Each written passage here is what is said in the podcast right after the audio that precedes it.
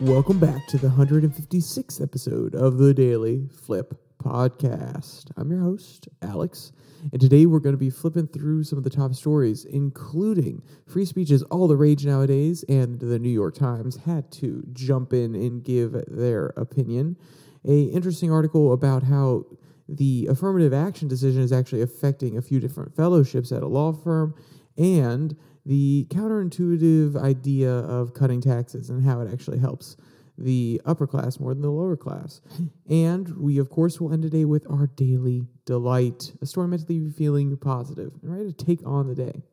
Now, that's enough rambling for me. Let's jump in to our daily debate. So, is there a acceptable limit to the freedom of speech that you were gifted that you were told you had from the US Constitution. And yes, I'm being a little bit, you know, snippy there because you have the right to free speech outside of government. But how about the free speech that you were insured in this particular government if you live inside the United States? Where does your ability to say what you want and say it as you please come into conflict with other people's want to be comfortable. I think that this is a very interesting framing of the question. It's something that I ran into in college a lot, and I think that it doesn't necessarily portray the entire situation. But I want to know your opinions. Throw it down there in the comment section. Love to hear what you have to say. All right, let's jump to our first article that comes from the New York Times. Behold, the free speech chutzpah of the Republican Party. So, there are obviously the author here is a, more of an opinion piece is, is coming at it from his point of view and you can kind of tell by the title chutzpah. He's calling out the republican party for wanting free speech in some instances but not wanting it in others. And i feel as though it could be a little bit disingenuous but there are certain parts of his argument that we need to take on that you know actually there is something there and maybe the right is more willing to allow certain types of free speech rather than the other. And this is something that is dangerous no matter who it is. It doesn't matter if you're the left doesn't matter if you're the right doesn't matter if you're the centrist. Not allowing freedom of speech is basically not allowing freedom of thought in the public. And if you're not allowed to spread your thoughts in the public and have a serious conversation well, you know, that's a totalitarian regime that is suppressing ideas from flourishing within their society. So there is a certain importance, if you might say, to this conversation. So let's talk about what the chutzpah is, or what the situation really is that is, you know, being called out here. Quote, now in an extraordinary display of chutzpah, Representative Jim Jordan, Republican of Ohio, and fellow Republicans on the House Judiciary Committee have accused Democrats of violating the First Amendment rights of election deniers.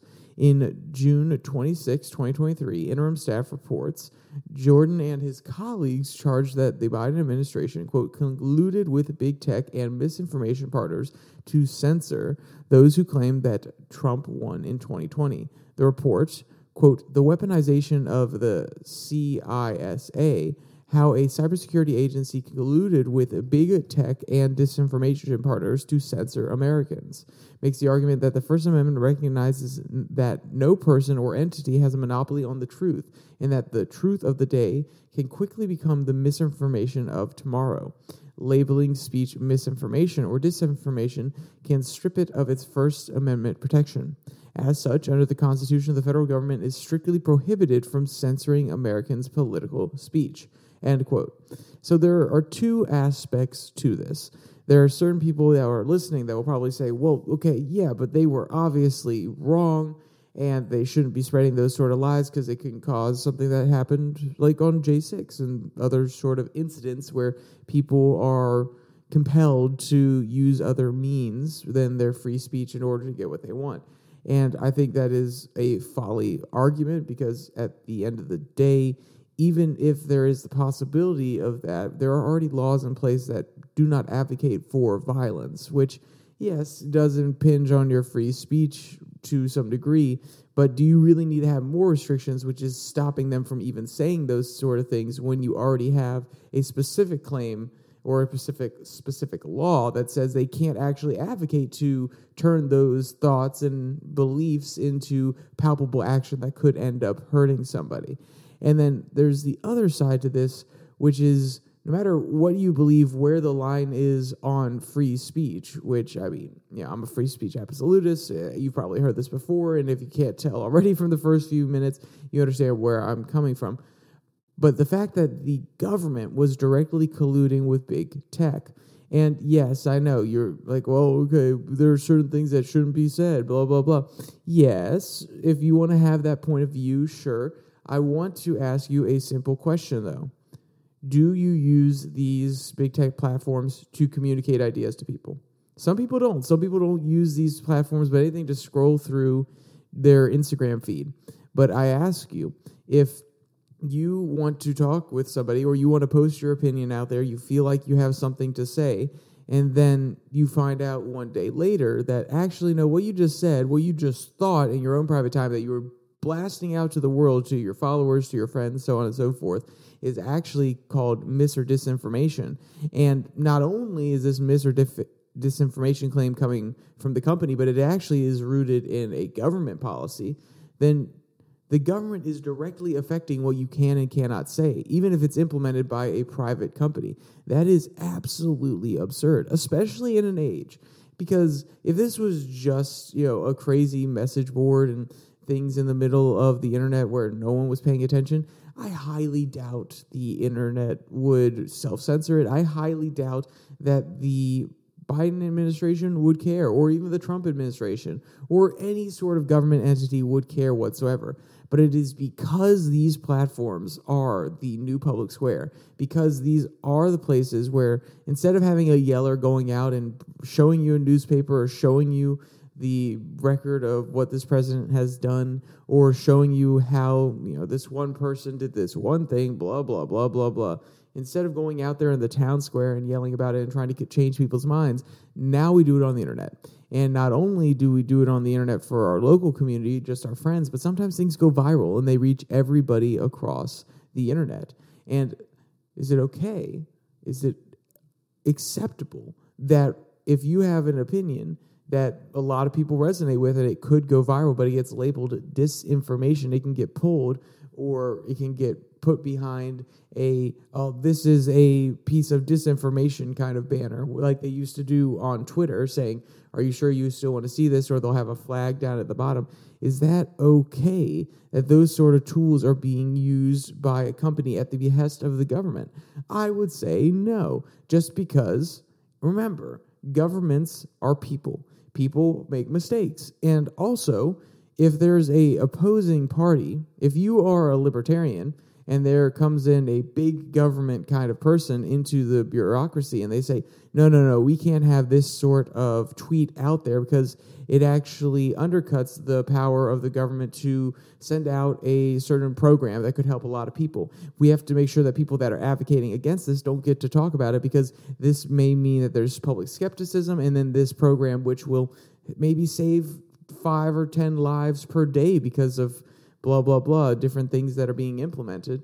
Well no we can't have people doubting it because we we really want this program to save those people. And then they start doing a moral calculus and they're like okay well we have to ban or at least limit that type of speech on social media. And they reach out and they go forward and the social media company says oh you are the government. You have the ultimate course of power. Of course of course we will try to limit this type of speech. Anything with hashtag small government will be suppressed for the day or will have a flag in front of it if there's information in there that is not 100% legitimate or agreed upon by this board of people. So you see how this is a problem. And then when somebody else comes into office who is all about small government, and there's a whole bunch of people online saying, oh, yes, yes, yes, yes, big government is the way. We need to ensure that we're involved in a lot of people's lives. We need to make sure that we are actually aiding more people than we have before. We have to look through different tax returns and see who actually needs blah, blah, blah the most. That small government person would say, no, no, no, that's not acceptable. We can't have people advocating for that because if we advocate for more involvement in their lives, then certain citizens are going to lose, lose a right to privacy. And, you know, people can have personal convictions that will change as you go through these different administrations, these different bureaucratic cycles. And then, if social media companies are used to cowtailing or want to cowtail in order to not get coerced or be sued or be overregulated by the government, they're probably going to enforce that political belief at the time. And I think that's outrageous just because we know things change and we shouldn't let a government elected by a certain majority of the population have absolute control over every single thing that people say, whether I agree with them or oppose them. Because guess what? Eventually, it will be used against you. You may not think you care right now, but you may not think it will affect you, but eventually it will be used against you, period, full stop, even if it's in a minor way. Imagine you find yourself in the minority one day and you are getting censored or destroyed, or your following is getting slowly stripped away from you online when that is your livelihood. Imagine you're a journalist. I'm just saying, you may not be a journalist. Maybe these arguments don't necessarily resonate with you, but think about the broader impact, even if you don't agree with what somebody is saying online. So, there's a little bit of another argument that is presented here by a professor from Harvard and I think it's a very interesting one, and I wanted to highlight it because I don't necessarily agree with it, but there are sentiments there that are probably kind of resonate with a certain segment of the population, and it's it's interesting to say the least. Quote, one of the underlying issues in the free speech debate is the unequal distribution of power. Paul Frymer, a political scientist at Princeton, sorry, so he's from Princeton, not Harvard, raised a question in reply to my email. I wonder if the century long standard for why we defend free speech is that we need a fairly absolute marketplace of ideas to allow all ideas to be heard, with a few exceptions, deliberated upon, and that the truth will ultimately win out. Is a bit dated in this modern era of social media algorithms and, most importantly, profound corporate power. While there has always been a corporate skew to speech, Frymer argues in the modern era, technology enables us to overwhelm and be drowned out uh, with different ideas. So I'll keep going, but it's interesting here that the core tenet of a lot of arguments that people make who are free speech absolutists or at least really strong on the free speech, which is let the free marketplace of ideas happen, just like the free marketplace in the economy, in theory, that we should have let the ideas come to one another. They'll battle out the one that makes the most rational sense. People will be attracted to, and eventually the truth will win out, kind of idea. And then he says, well, yeah, but in this modern age, it won't necessarily work. I, I don't know if that's true. I think it's actually even more counterfactual because, yes, big tech companies can have algorithms that stop certain things from really blowing up. But if something is so true, if something is so profound and it really goes against the narrative and the companies try to suppress it, I would say that's even more argument as to why it will get shared around more. Does that mean that it will necessarily go through the algorithm to do that? No, maybe people do it in a roundabout way. Maybe there's a whole bunch of retweets. Maybe they're directly DMing it to people so they can directly DM to them the fact that we have this communication technology which allows everybody to be connected and to circumvent some of these m- algorithm manipulations i would argue that if something over even overcomes that that even proves the fact that it is even more true because people are passionate enough to try to get around the algorithm. They don't just sit there and say oh I guess this post isn't resonating. They're like, no, I know this is the truth and I'm going to get it out to people. So I, I think there's a certain part of his argument, which is yes, of course, big tech has a lot of power, but he's lacking the the follow through, which is yes, social media is a place for a lot of ideas to flow, but also it's a way for people to circumvent the natural, the normal way that things operate. So I think he's losing that part of the the picture, in my opinion. So let's go back to the quote. Quote, how long are we hanging on to the protection of a hypothetical? That someone will find the truth on the 40th page of a Google search or a podcast with no corporate backing? How long do we defend a hypothetical when the reality is so strongly skewed towards the suppression of the meaningful exercise of free speech? Frymer contended that we do seem to need regulation of speech in some form more than ever.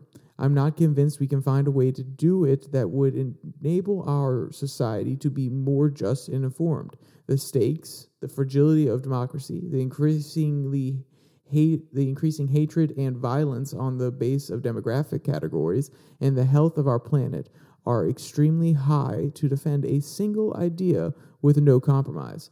End quote. Okay, so you see that logical leap that he just made there.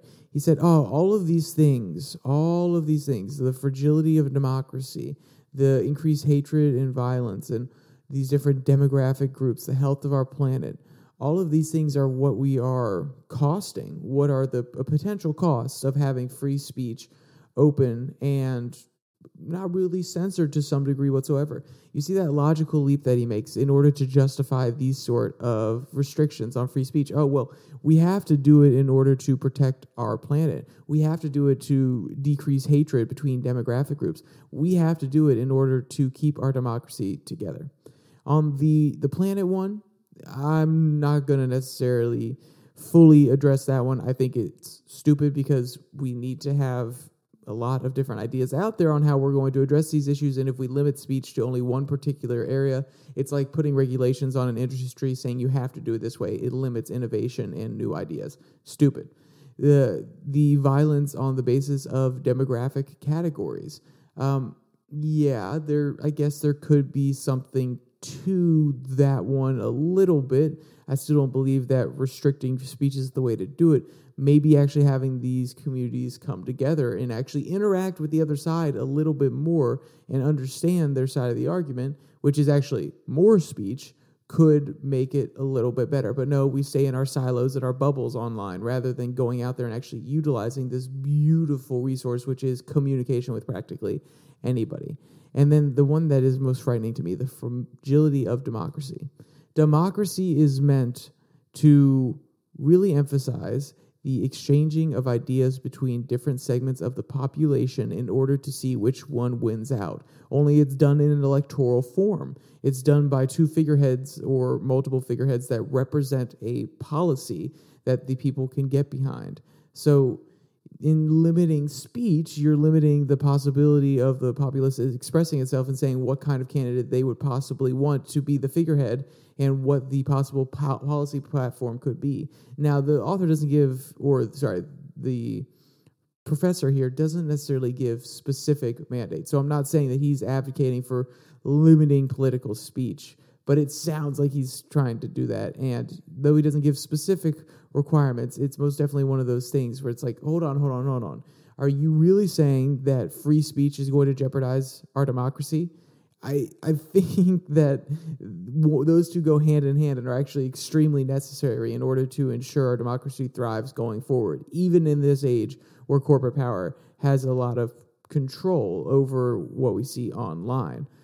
So it's just a, a few different interesting points from the New York Times. I obviously don't agree with a lot of them, but I, I think it's a conversation that at least should be brought up. And once again, the free marketplace of ideas, people like me will rebut them, even though I'm not as smart. There's probably somebody who could make a much more elegant argument and much more coherent and not spend nearly 17 minutes ranting about it.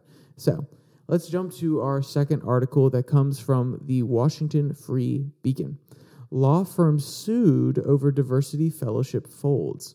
So, if you know what happened with the Supreme Court and the end of affirmative action, then you know that colleges are no longer supposed to, you know, use race as a category on which they base their acceptance of the applicants that apply to those said colleges.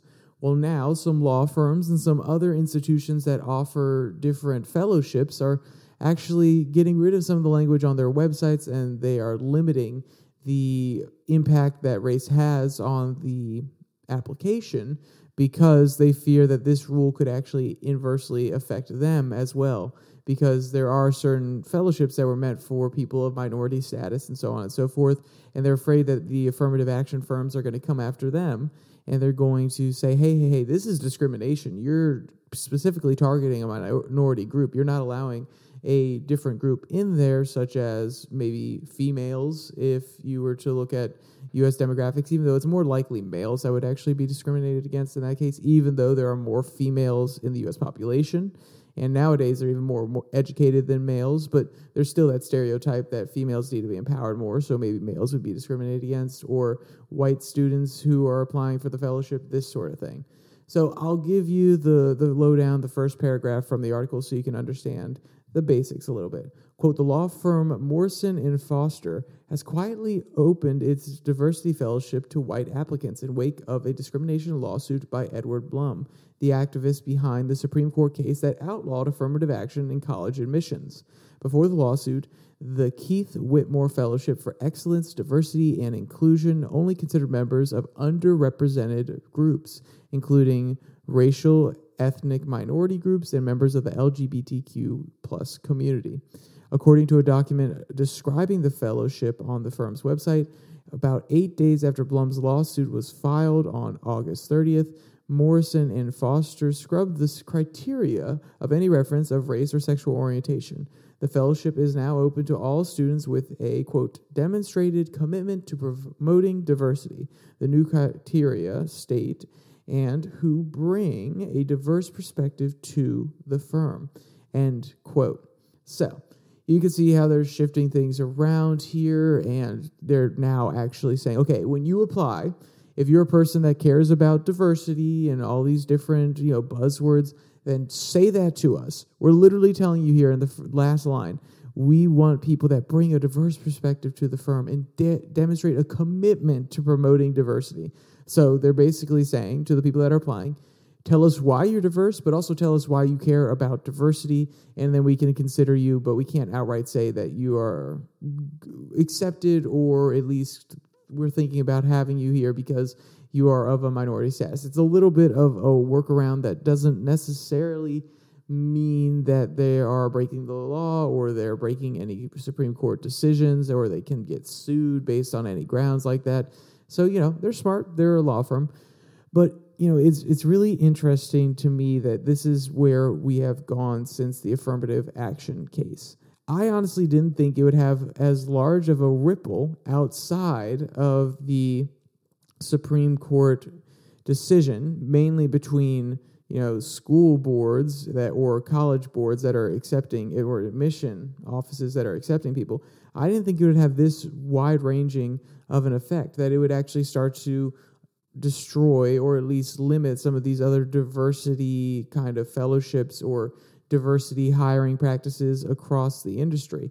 And it's very interesting to see how far this will be taken. So, you know, obviously, Edward Blum here, he's an activist who cares about these issues. And it's really, really going to be on these people who really care about this issue to keep pushing forward. And we'll see how far they can get. I think eventually there will be a wall where the Supreme Court is going to actually say, okay, in this private company instance or in this instance, there's a certain exception, and then we'll start to see things change a little bit. But these activists are really pushing it to the boundary, and this is how they're using the judicial system in order to do it. And it's very, very cunning on their part. But like I said, I did not see it having such broad implications across the not just the education sphere, but also it will probably start going into private companies here soon if they continue to push this forward. But there is a little bit of pushback that is coming in the wake of this change and the potential lawsuit, which they may not actually be able to file now that they've changed the requirements for the fellowship. Quote, Perkins Coie, a vowed defendant of its fellowship, which is reserved for students of color, students who identify as LGBTQ, and students with disabilities, Morrison Foerster did not respond to requests for comment. Blum's lawsuits allege that both programs violate the Civil Rights Act of 1866, which banned racial discrimination in contracting. The law has been at the center of the civil rights complaints against many companies, including Amazon, Starbucks, Pfizer, in which companies they limit grants and fellowship to members of minority groups. Though the Supreme Court's decision will not address private contracts directly, it did put corporations on the defensive and, in the eyes of many experts, indicates a willingness to strike down race based programs outside of education. End quote. So that's exactly what I'm talking about here. Even though Perkins Coie is defending the program that they have, you see that some of these people are going to keep pushing. And you see that maybe there is a logical extent to which this could be used for private companies and private contracts between the employer and the employee. And we'll see how far this one goes. It would be a radical upending if we got rid of racial or gender or LGBTQ status, whatever you want to call it, any of those standards, if they were to strip those from these different companies, these quota systems, it would be a radical change to the way that business is done currently. And when I say that, I don't mean that each company says, oh, yes, there is a hard quota of how many blah we have to have or how many blah we have to have. But there is an implicit understanding within these companies that, oh, we have to hire for diversity. And this could have a direct impact on Wall Street as well. This could actually, because we've also seen that BlackRock, even though they still care about conscious conservative, uh, conscious capitalism, so on and so forth, whatever word they're using nowadays, they've pulled back from ESG. So we're starting to see a shift here. We're starting to see the culture push back in the other direction, and we'll see how far the bell swings, and then it'll probably come back in the other direction. But it's been about 20 years that we've been working towards this now, so we'll see how long this swing of the bell is going to take. All right, let's jump to our last article that comes from Common Dreams The Counterintuitive Truth About Tax Codes. So there's two quotes I want to read you from this one. I will make them extremely, extremely quick, I promise. So there are two premises that the author likes to start out with. One, income tax cuts for the morbid rich raise the nation's debt but do nothing else. Reagan's BS trickle down claims notwithstanding, tax cuts for the rich don't even stimulate economic growth. They just flatten billionaires' money bins and offshore accounts. And by flatten, I meant to say fatten. And because tax cuts on the rich are paid for by increasing the national debt, they're a drag on the economy. They make rich people richer, but they make the nation poorer. Two, cutting income taxes on working class people, however, actually cuts their base pay over the long run. And paradoxically, when income taxes on working people go up, as they did in the 1930s through the 1960s, it generally leads to pay increases. This shocking and counterintuitive reality is something non politicians since FDR has had the courage to explain. Wait a minute. I hear you saying cutting taxes on the rich people makes them richer, but cutting taxes on working class people cuts their pay? What the F? Yes. So that's the two premises that he's working on here. And I will honestly give a, a, little bit more of a summary and an overview of what he says, and then I'll talk about this iron law of wages.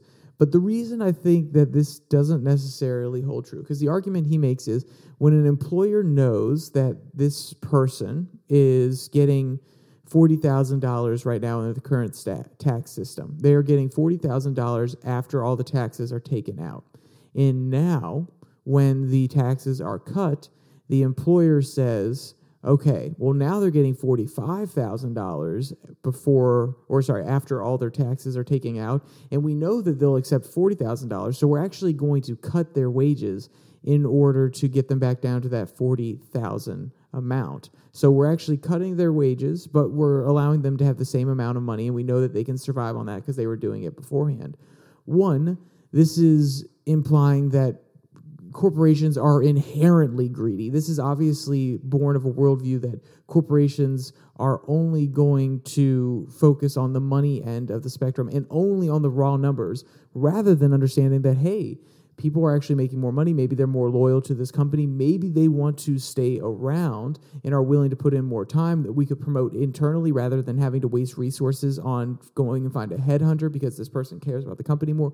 There are lots of more factors here that actually play into the idea that it is financially beneficial for the company to retain these people and not take down their wages. Because guess what? If you directly take down their wages, then they may start working less. They may start not, you know, doing as much work when they're on the clock. They may start showing up late to work, and that's not financially beneficial to you. So there's a lot more to this equation than simply, ah, yes, corporations are evil, they are greedy, and they take the easy way to get that extra $5,000 instead of saying, no, some corporations, they care about their people and they understand that in doing so, they can actually get more productivity out of them and they can actually get more cash out of them. So I feel like his worldview here, the author's worldview, is really, really being a little bit overly cynical about the operations of a corporation. Now, yes, big corporations do cut money. I'm not trying to say that's not the case, and maybe this does happen, but there are other factors there that could play into it. And to say that, hey, it's 100% going to happen, it doesn't 100% going to happen. I've worked for different corporations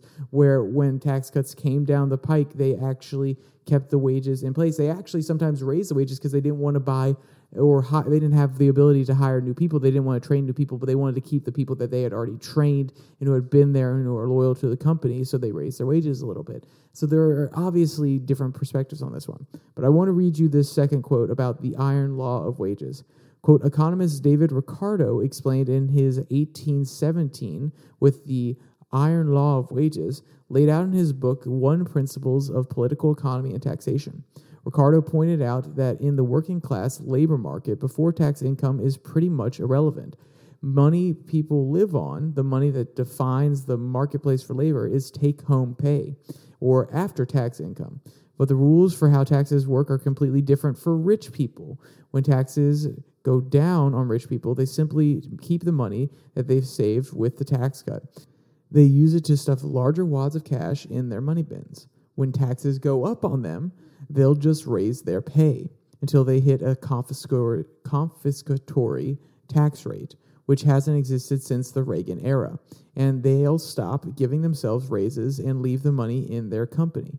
Well, okay, yes, that's fair. They'll probably increase their pay when the taxes are raised. Sometimes they can't necessarily do that. But also imagine when they cut taxes. They say when they cut taxes that that money just gets shoved into different, you know, bank accounts or it gets sent over to a foreign bank account. Imagine it this way. If you have an extra $200,000 and you are keeping it for yourself and then the company has an emergency. Guess what? You can give them an emergency loan. Or maybe you have a second product idea but you don't want to necessarily spend the company's money on r&d but you're a really rich executive so you can do a little bit of private r&d and maybe spin off another company. Yes this is going directly against the trickle down economics theory that the author is trying to hate on so much at the very beginning of this article, but I do believe that there is something to it. The people that are at the top of the chain, they have gotten there for a specific reason. They have some sort of skill or talent. Maybe they see market opportunities, and maybe by having that little bit of extra money in their pocket, they could actually create new innovations, maybe create a new company. Think about Jeff Bezos. Jeff Bezos created Amazon, but he didn't just leave it there. With all the extra profits that they made, he reinvested it into Amazon Web Services, which hosts hosts what probably 70% of the internet at this point a lot of different business projects and so on and so forth. He's streamlined a lot of shipping and he's forced ups fedex and the usps to uh, take on some different tactics in order to keep up with amazon's shipping policies. They've gone into biogenetics. They've created their own streaming platform which has kept a little bit of pressure on in the market in order to make sure that netflix and hulu don't raise their prices too quickly. So it's not as simple as the author is making it seem. And yes, I am not giving economic data, but neither is he. He's just quoting a lot of fancy information and giving examples of how this works out one way or the other. And I think that, you know, it's not necessarily 100% as simple as he makes it seem. I've said that like three times now, so let's just leave it there. Let's jump to our daily delight that comes from my modern Met. The zoo has tiny holes so you can hold the otter's little hands. So, did you know that otters actually hold hands while they are sleeping on the water? Quote, a TikTok, TikTok video shows uh, footage of the Kayu Absuru Marine Park in Tokyo and Dubai, the Dubai Aquarium. In both places, the otters seem to hang out in a clear enclosure with little ventilation holes. When visitors approach, the otters excitedly run towards the glass and stick their little paws through the holes. Not only do the creatures get to meet a new friend, but they also seem to love the hand rubs they get from the humans.